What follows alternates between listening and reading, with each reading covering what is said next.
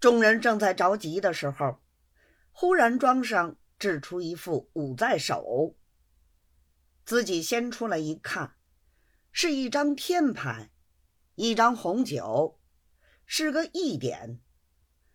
自以为必输的了，仍旧把牌合在桌上，黯然无语，回过头去抽烟。谁知三家把牌打开。上门是一张人牌，一张腰钉；天门是一张地牌，一张三六；下门是一张胡牌，一张幺六。统算起来都是一点。大家面面相觑，作声不得。黄三溜子把一桶烟抽完，回过脸来，举目一看，都是一点。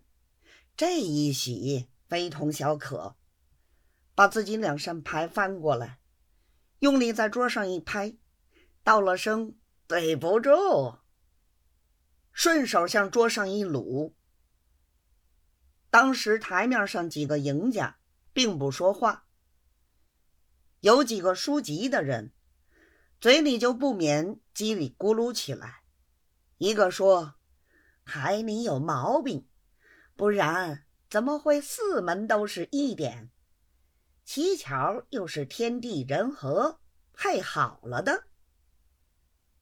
一个说：“一定骨子里有毛病，何以不治二上庄？何以不治四到底？偏偏治个五在手？庄家拿个天九一吃三门，这里头总有个缘故。”又有人说，毛病是没有，一定有了鬼了，很该应买些冥锭来烧烧，不然为什么不出别的点，单出这天地人和四个疑点呢？当下你一句我一句，大家都住手不打。黄三溜子起先还怕扰乱众心。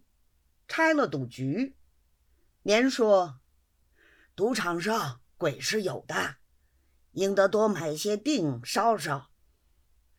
从前我在家乡开赌，每天烧锭的钱总得好几块。老一辈子的人常说道：‘鬼在黑暗地下，看着我们杨氏人间赌得高兴，他的手也在那里痒痒。’”自己没有本钱，就来捉弄我们，烧点锭给他就好了。双二爷闻言连说不错，立刻吩咐管家去买银锭来烧。